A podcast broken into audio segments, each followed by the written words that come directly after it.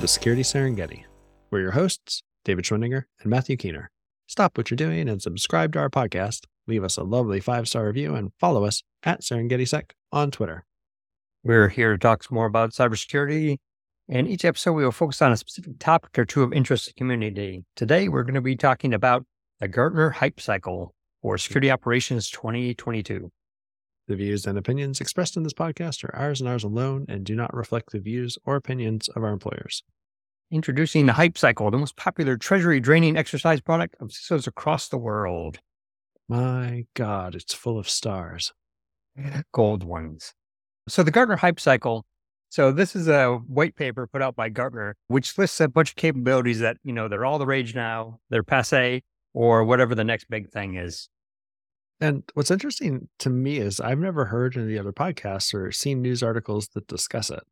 And I don't know if that's because nobody else cares or is it because there's a restriction on discussing Gartner stuff? Like, are we about to get sued by Gartner? I don't know. But a vendor gave it to me for free and I didn't see anything in there that said, you know, click through licensing. You cannot talk about this. Well, at the top of the paper, it says license for distribution. It does say. Oh, good. I didn't actually even check that.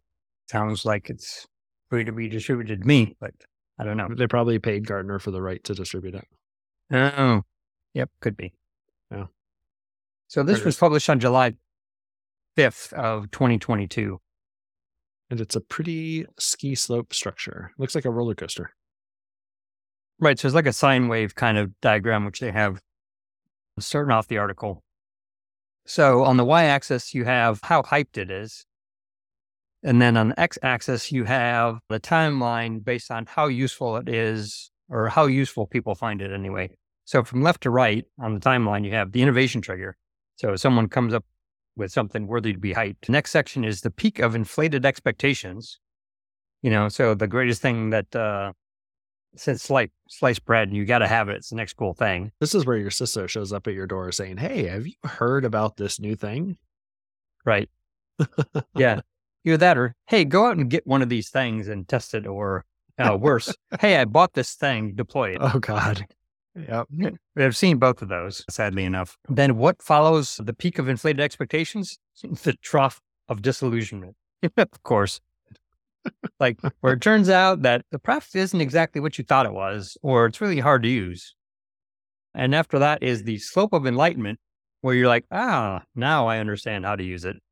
And finally, there's the plateau of productivity. So where it's actually useful. So I was talking with a associate of mine, Victor. I want to throw a shout out to him because he gave me a comparison that makes a lot of sense here. He compared this to the Dunning Kruger effect, where Dunning Kruger effect is where you learn a little bit about something and you think you know a lot about it and you think you're really good at it. And then you learn more about it and you're like, oh no, I'm terrible at this. There's so much here. And it is. It's very much like the new technology comes out and nobody knows very much about it. And nobody's explored all the possibilities. Everybody thinks it's utterly phenomenal and the best thing since sliced bread. Right. So it was an interesting parallel, and I hadn't thought about it that way. So I appreciate that, Victor. Yeah. And so uh, along this thing, they have a list of capabilities on which is in each of these sections. And I'm wondering if, you know, there's any particular type of capability that may have skipped some of these. You know, do you have to go from actual A, B, C, D, and E? Or is it possible to go from A straight to C? Is it possible? Or if anybody, anything's actually gone from A to D to E or Yeah. straight through or not? And- I'm sure if we thought about it for a minute, we could probably think of something that went from I one end like to the threat other. intelligence is there, but I don't believe in threat intelligence. So But it believes in you. And that's the important thing. But they have a whole bunch of capabilities listed on here, but there's something that I thought were notable, noticeably absent. I'm not sure why they weren't listed uh, because these are like core technologies that we've been working with for a long time, like AV, DS. I'm not sure if IDS was replaced with NDR, which of course is on the list. Web proxy, HIPS, HIDS. I guess those are replaced with EDR, which is maybe why they're not on the list. And uh, they purposefully removed deception technology, which it irks me because their explanation for why it was removed was because they say this is currently being integrated into EDR, XDR, or IT. DR? That's just what- making up DRs. That's that the ITDR. That's the one we talked about, the identity threat detection response. That's the new one. Oh, okay. Yeah. So, which I think is a bunch of crap. I don't believe that's true, that companies are building te- deception tech into these tools. Would be possible because a lot of this deception, deception tech resides on endpoints. But what doesn't make sense as to why these products would be integrate deception tech into them is most deception tech is a standalone tool. You don't want your deception tech where you're drawing the attacker to the endpoint to reside on one of your production endpoints where you're running EDR. So it doesn't make sense to me that the deception tech is going to be integrated or is integrated into any of these products. So Uh, I can so see I call bullshit on that one. I can Um, see a couple places where deception tech may be integrated. For example, like canary accounts, like where you put an account purely into memory uh, that doesn't exist. And then if someone tries to log into it, you know, they pulled it out of memory. Like that would make sense to integrate that with your EDR because your EDR agent's already everywhere. But like honeypots and like Active Directory deception technology and other canaries. yeah, yeah, a lot of it does not make sense. Yeah.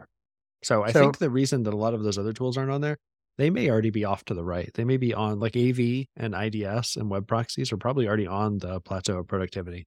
Nobody's really doing anything innovative with them other than replacing them. Like you called out, IDS is being replaced with NDR, HIPS is being replaced with EDR. I don't know if anything's replacing web pro. Actually, no, web proxy is being replaced by CASB, isn't it? Mm, No, No, all right, it's not. I don't believe so. I'm sure someone could make an argument for that, but not that I'm aware of. I've never seen anybody say Oh, that no. CASB's a no, replacement no. for web proxy. I'm sorry, CASB's Cloud Access. I was thinking of a SASE, the Secure Access, Secure Edge. Oh, well, that's going to replace everything. I mean, you just scrap the whole hype cycle and just put CASB in the trough of disillusionment, or I mean, the SASE in the trough for dis- Yeah. dis- disillusionment. So weirdly enough, SASE is only mentioned once here and a linked one. I just realized that as I said that. Like I didn't see that anywhere on here, and it's not. Maybe that's not considered part of this is specifically for security operations. Maybe it's in a different hype cycle. Or it could be that Gartner didn't invent that term, so they don't want to use it. Maybe. All right. So anyway, in the diagram, they've got these capabilities listed along this timeline in their respective place in the hype cycle. And they've also color coded each dot for the capability, indicating how long it's going to be before the tool reaches the plateau or not. So less than two years, two to five, five to 10, over 10, and then, of course, obsolete before plateau. So, in other words, it gets into the trough of disillusionment and doesn't come out. And of course, they put a benefit attached to each one of these capabilities as well, from trans- transformational to high to me- moderate to low. And on this paper, anyway, there are no capabilities listed in the low category. That's interesting because I would say like, oh no, that's fine. Never mind. I'm gonna keep my I'm gonna keep my opinion to myself till I talk about a specific thing. I may call some of these lows though. No. All right. So we're going to go through the hype cycle, starting on the left, going to the right, beginning with the innovation trigger. And I think we're- most of the conversation is going to happen on the left side of this. Because, like, for example, like vulnerability assessment is listed as being on the plateau of productivity. I don't think we want to talk about vulnerability assessment at all, really. But that's the most exciting, best thing ever. All right. All right, let's roll. I could talk about that for hours and hours. You And know, the rest of us will all fall asleep and die. like pruning rose bushes, just go on. All right. But on the left, we have the innovation trigger. And, you know, this is where something first enters into Gartner's consciousness.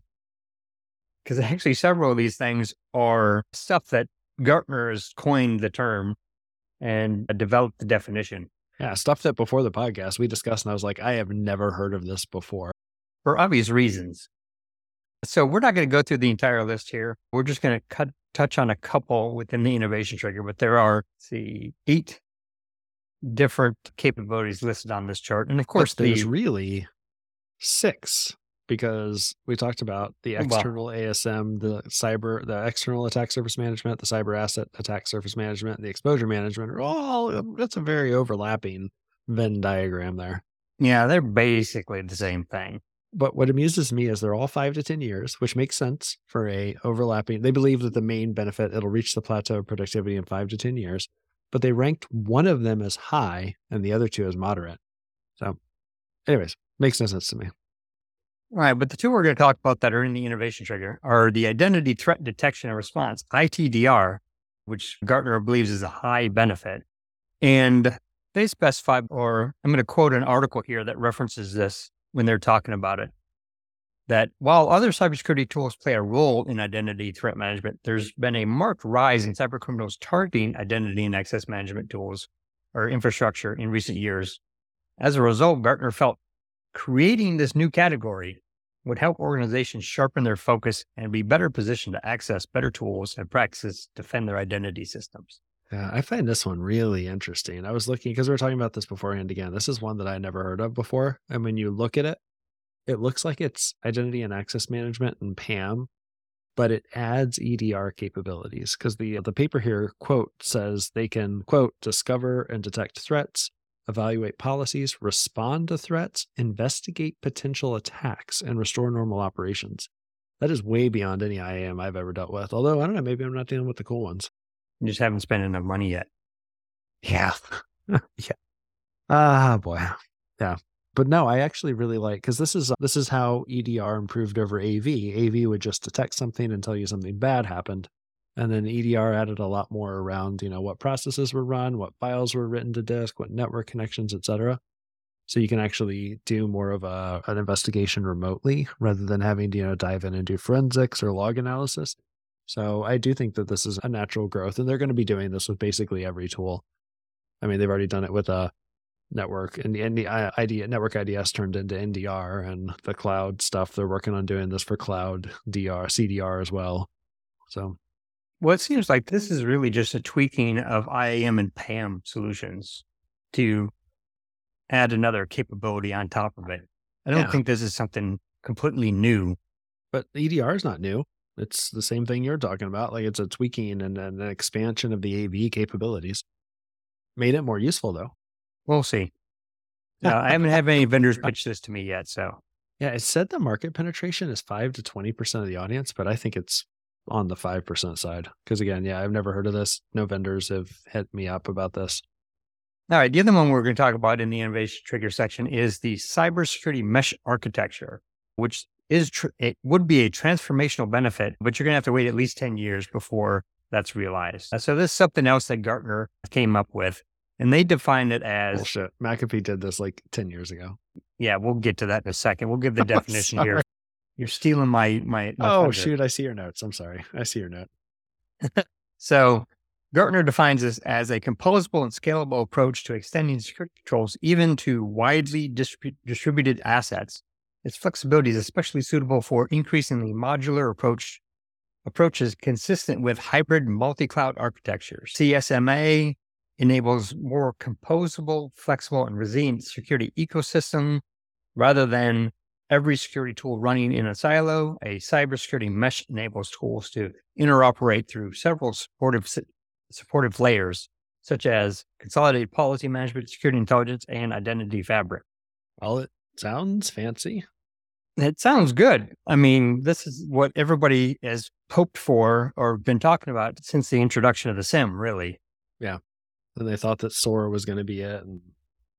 Yeah, everything. This is like the holy grail, I would say, just about of cybersecurity. And Gartner says we're starting to see the adoption of the mesh architecture and security operations space as an approach for architecting composable distributed security controls that improve overall security effectiveness. And when they say starting to see less than 1% is not starting to see adoption. That's, you know, you're talking about, hey, Bob is doing it over here. I don't know if that means you're, starting to see the adoption of it. You're probably talking about like Fortune 10 companies or like Google and Apple and. Yeah, both of them. They should have said, Gartner has seen both these companies start to use the cyber mesh. But this, you know, as Matt mentioned a second ago, Sorry. this is really, uh, in, in my opinion anyway, this is the McAfee data exchange layer which they came up with in 2014, but couldn't get everybody to sign off on. Yeah, I remember and, you telling me about that because we discussed how to implement it. And yeah, because they had also another tie into this called it was TIE. Cannot remember what that acronym stands for now. But McAfee was working with a bunch of different security vendors to partner with them in order to implement this data exchange layer. And they actually open sourced the data exchange layer for other for anybody to get to glob onto. So this is something that McAfee was trying to get the industry to, to gravitate towards almost 10 years ago in 2014. And the way that McAfee defined it, at, it is as a secure, real-time way to unite data and action across multiple applications from different vendors, as well as internally developed applications. So, quite frankly, uh, I think Gartner is reflagging this, trying to say this is their own thing when McAfee came up with this almost 10 years ago. So, when does that match up against SOAR? When was the first SOAR platform? Mm, I have no idea. Yeah, I'm doing a quick Google search for it and I can't find it. I can see a here. There's a lot of articles in, about SOAR in 2018. So maybe 2018 was when it hit the you know pyramid. The what's the first? So hmm. when it became big. It, no, it's got to be before that. Well, no, uh, no, I'm thinking in terms. So 2018 is when there's a bunch of articles. So 2018 is when. Hold on, I'm scrolling up for the hype cycle to see what. So 2018 was the peak of inflated expectations. Right. So, I know yeah. I was talking to vendors to POC SOAR at I would say 2016 or sooner. Yeah. No, you're right. Because 2016, the vendor that the vendor, any of the vendors I spoke with were all in. That's what I'm looking for. They were all in stealth mode. Right. Yeah, because we spoke with a bunch of them that were stealthy, stealthy, stealthy. But anyway, you know, if Gartner and maybe McAfee can pull this off because they're McAfee and they're considered a vendor, whereas Gartner's considered like an industry standard thing, and they're mo- also supposedly considered uh, vendor agnostic. So maybe Gartner is going to be able to pull this off where McAfee couldn't, is pulling all these folks together, getting these things to talk. And I'm all for it if they're able to pull it off. But like I said, they are not the first ones at this party. No, but I think this is, I think this is actually uh, kind of like how AV evolved into EDR and then EDR is evolving into XDR, which we'll talk about in a minute. I think that this is the evolution of the McAfee data exchange layer into SOAR into its final form. Yeah, let's hope so. It's too bad that they think this is over 10 years away. But of yeah. course, if they're already seeing adoption, that means it's not, it doesn't have to be. Because really, when we're talking about these different areas, they're talking about this in general terms for the industry, not for particular people or particular organizations. Because there are some organizations that probably really understand these tools well and have worked with them well. And they're already at the plateau of productivity for specific types of capabilities. But the next session we're going to talk about is the peak of inflated expectations. So this is where you get the knock on the door from the CISO saying, Hey, I need you to buy this thing, or I need you to test this thing, or I bought it already. Guess what I guess what I bought today. so I just highlighted one on here that uh, David was not expecting to talk about. I find it interesting. They put DFIR, which really isn't a tool or a technology, but they put it as being right almost at the tip of the hype cycle. And that's interesting to me. They say that two to five years is the expected time before it gets to the plateau of productivity. So a fairly short cycle. And I, on one hand, I can kind of see this. I know there's never been more of a demand for IR folks. I can't tell you the number of recruiters that I have hitting me up and spoken with several recruiters that are like, oh, yeah, we desperately need to hire our people. We're trying to hire our people. So I guess I can see where that may be contributing to this. But that's so weird to me because digital forensics and IR has been around for decades.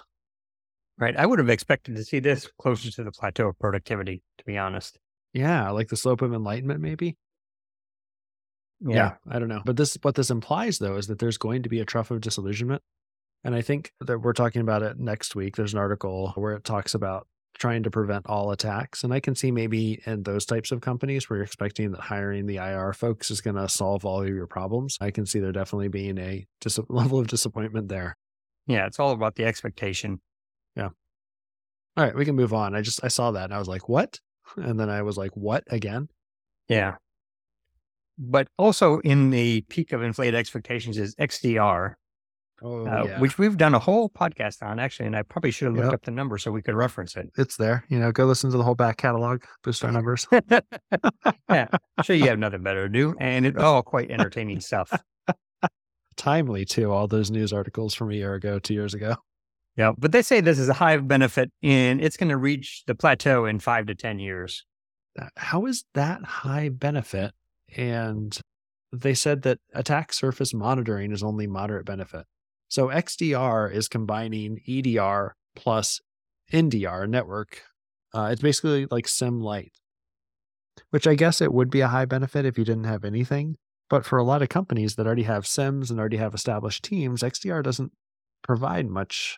Whereas, you know, attack surface management finding all of your assets is kind of important. Yeah. Well, they and they list the SIM as moderate benefit. And XDR is a high benefit. Yeah. SIM is only a moderate benefit, but XDR is a high benefit. And that's really XDR is SIM light, as Matt said. So take that. I think you can take their ratings with a grain of salt. Uh, Well, I guess to be it- honest. I guess it depends on who the customer is. Like if you're a smaller company that you know you've only got four or five security folks or one or two security folks and you can't afford to stand up a SIM, then an XDR is going to be great. And a SIM is going to be of low benefit for you. Right. They actually need like a maturity modifier on this, like high benefit if you're low maturity, low benefit if you're high maturity. Right. Yeah, exactly. That kind of scale would be beneficial to to better mm-hmm. understand this, I think. Because every organization is different. I don't think necessarily because some of these capabilities that they may miss may list as a high benefit are more complex and harder to implement successfully. And it may not end up being a high benefit for you if you don't have the resources necessary to put against it. So I think uh, some of this is should be more or would be more subjective based on the organization that that tries to implement this or works with it. But the next one, Matt and I are huge fans of, which is breach and attack simulation. Now, this is absolutely awesome. They list it as high benefit. Uh, I would actually say this is close to what they call it, uh, transformational, really. Yeah. Uh, because if you implement this and you fully understand what your security posture looks like, and this is really the way you're going to get that understanding, it would be huge. Yeah. And we've talked about this before, I think, and we're going to talk about it again, but this is all about numbers and being able to show, you know, profits and changing, changing your revenue and increasing revenue, et cetera, et cetera. With something like a breach and attack simulation tool, I think you're going to be able to show and make more of a business case for things like you'll be able to show that implementing this tool increased our security and detections by, you know, 15%. Right. And not only that, but you can also demonstrate if you have an understanding about who your attack base is or you know who your attackers are, because these attack breach and sim- simulation tools, they will often often model at least high profile ATP folk mm-hmm. and you can run scenarios or you can look at their TTPs and compare them with what your infrastructure looks like and see how well you're protected about the tactics that they implement. Yeah, Yeah. it might actually make some of that threat intel stuff useful. Yeah, exactly. So I think this is huge, much bigger than they say it is. And quite frankly, I don't think I would. This is one that they say is in the peak of inflated expectations, but I don't think the expectations for breach and attack are inflated. I think they're accurate how important they are. It is. I agree. I think this is one that should have gone from innovation to the slope of enlightenment. At least. I hope so. No, but I'm yeah, I agree that it, it's a it's it, it may have hit the peak like a year or two ago, but it's still very popular right now, and I'm a little worried about that trough of disillusionment. Well, I think it'll be able to skip it. Hopefully, it does say two to five years, so they're expecting it to move through it pretty quickly. because not only is it really beneficial, the concept is simple and easy to understand, which puts you, which I think will allow to skip that disillusionment because there's nothing, I know hidden is probably not the right, the proper term, but it's very straightforward. So I don't think there's any undue expectations as far as what this can do for you. Gotcha. Yeah, it's not super complicated. I mean, there's one of the, there's one of them that we're about to talk about. There's a couple that we're about to talk about that have the five to ten year time limit, like SOAR. Like SOAR is incredibly complicated, so I can see why that has a longer time limit than this or time range. Right. And that can be the first one we talk about here, in which is they're wallowing in the trough of disillusionment now. That everybody who's implemented their SOAR, attempted to implement their SOAR, and this makes complete sense to me that SOAR is here, though. Yeah. It was supposed to be the savior. It was supposed to bring everything together and make it all work together and actually create that single pane of glass. Uh, which the possibility is still there, but what they fail to tell you, this is freaking hard. It requires so much work. So much work. So I think, you know, it fully has the capability of moving to the plateau of productivity. I think it, it's definitely worthwhile, but holy cow, the amount of effort necessary to implement it is kind of ridiculous. But one thing I would say about why it's down here is that concept from an attack taking place and SOAR mitigating that and automating it all the way through without human involvement. I think that's pretty, that's really, at least in the next couple of decades, I think that's really a pipe dream. Yeah. I mean, it is actually falling to kind of the same issue that killed the McAfee thing. I think that we talked about before. Like, not everybody's got an API. The APIs aren't all standardized. Everybody has their special little Snowflake API. And trying to automate stuff, you run into so many corner cases. You you've got to automate. You've got to automate for the eighty percent, but then still, if you've got hundred incidents coming in, you've got twenty that still have to be manually handled in some way. So it's super helpful. I agree with the high benefit part. It's just it's just a supplement to humans. Right. I think we talked about this before where one of the other challenges that that for SOAR is that a lot of security tools they want you in their console. Oh um, yes. I just I was just talking with someone for a data protection tool that I'm not going to name and they and I was like, "Well, how do we get this data into our SIM? And they were like, "Well, why would you want to do that? It's all built out right here for you." Well, because we don't want to go into 20 different tools. And they were so confused. Unbelievable. It's 2022. Everything should be accessible via API. All the data should be exportable into other visualization tools. Yep.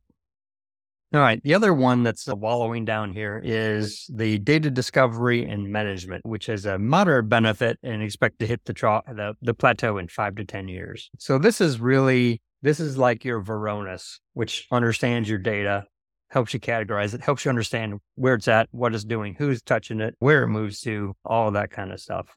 And this is another one that's really hard. And it, and which is why I think it's down here. Not necessarily that it doesn't deserve to be able to get to the product, the productivity platform plateau, but it's really difficult.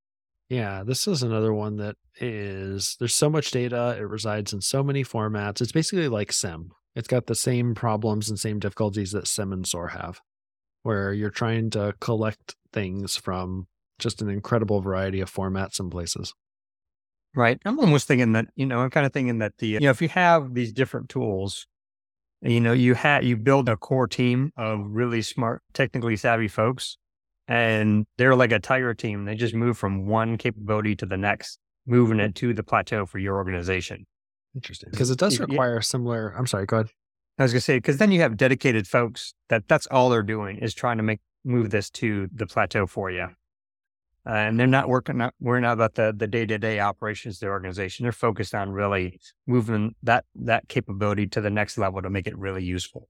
How long do you think it would take a dedicated team to do this? Two years?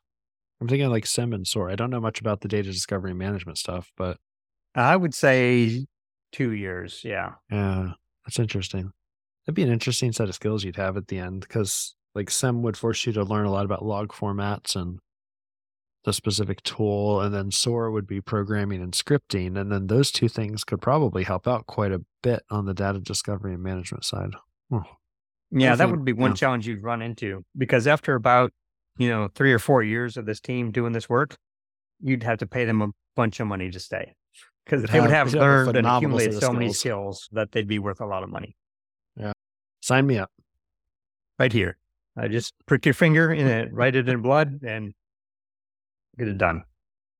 All right. So the second to last one here is the slope of enlightenment. And the two that are in here, we've actually already talked quite a bit about, which is EDR and the SIM. I'm surprised you didn't pick uh, threat intel because I would have been like, I would argue that threat intel is still fully in the trough of disillusionment because it ain't worth nothing. But I don't know. Maybe it's getting better. No, maybe I, one day I'll believe in TIP. No, actually, I think you're right.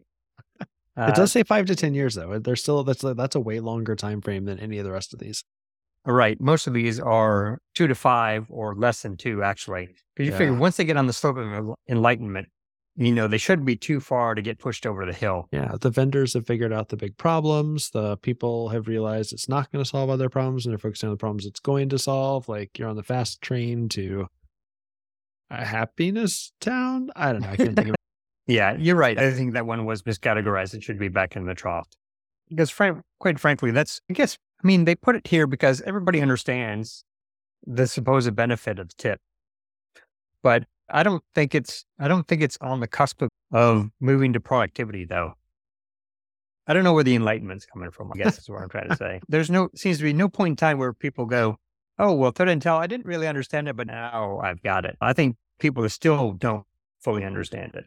Yeah. But of course, SIEM we talked quite a bit about as well. I don't know if two to five years number one, moderate benefit is, I mean, maybe moderate benefit over what it already has, but I think that should be a high. And two to five years, again, I mean, we're still seeing the same fundamental. We talked about in an Anton Chuvakin article a couple of months ago where he describes that we're seeing the same issues with SIM that we saw when it first started. And I used my first SIM ArcSight back 11 years ago or so now, and ArcSight was not exactly new at the time. Like we've been struggling with SIEM for quite a while. It's really depressing that this one is still, we still haven't figured it out, but I guess I shouldn't be surprised. Yeah. I think you and I may have actually talked about this earlier that I think what's really going to move SIEM from enlightenment to productivity is risk based alerting. And yeah. at least Splunk fully embracing that. I think if all SIEMs fully embrace the risk based alerting, I think that is really what's going to move it from enlightenment to productivity. Yeah, that's half of it. And then the other half of it's the ingestion.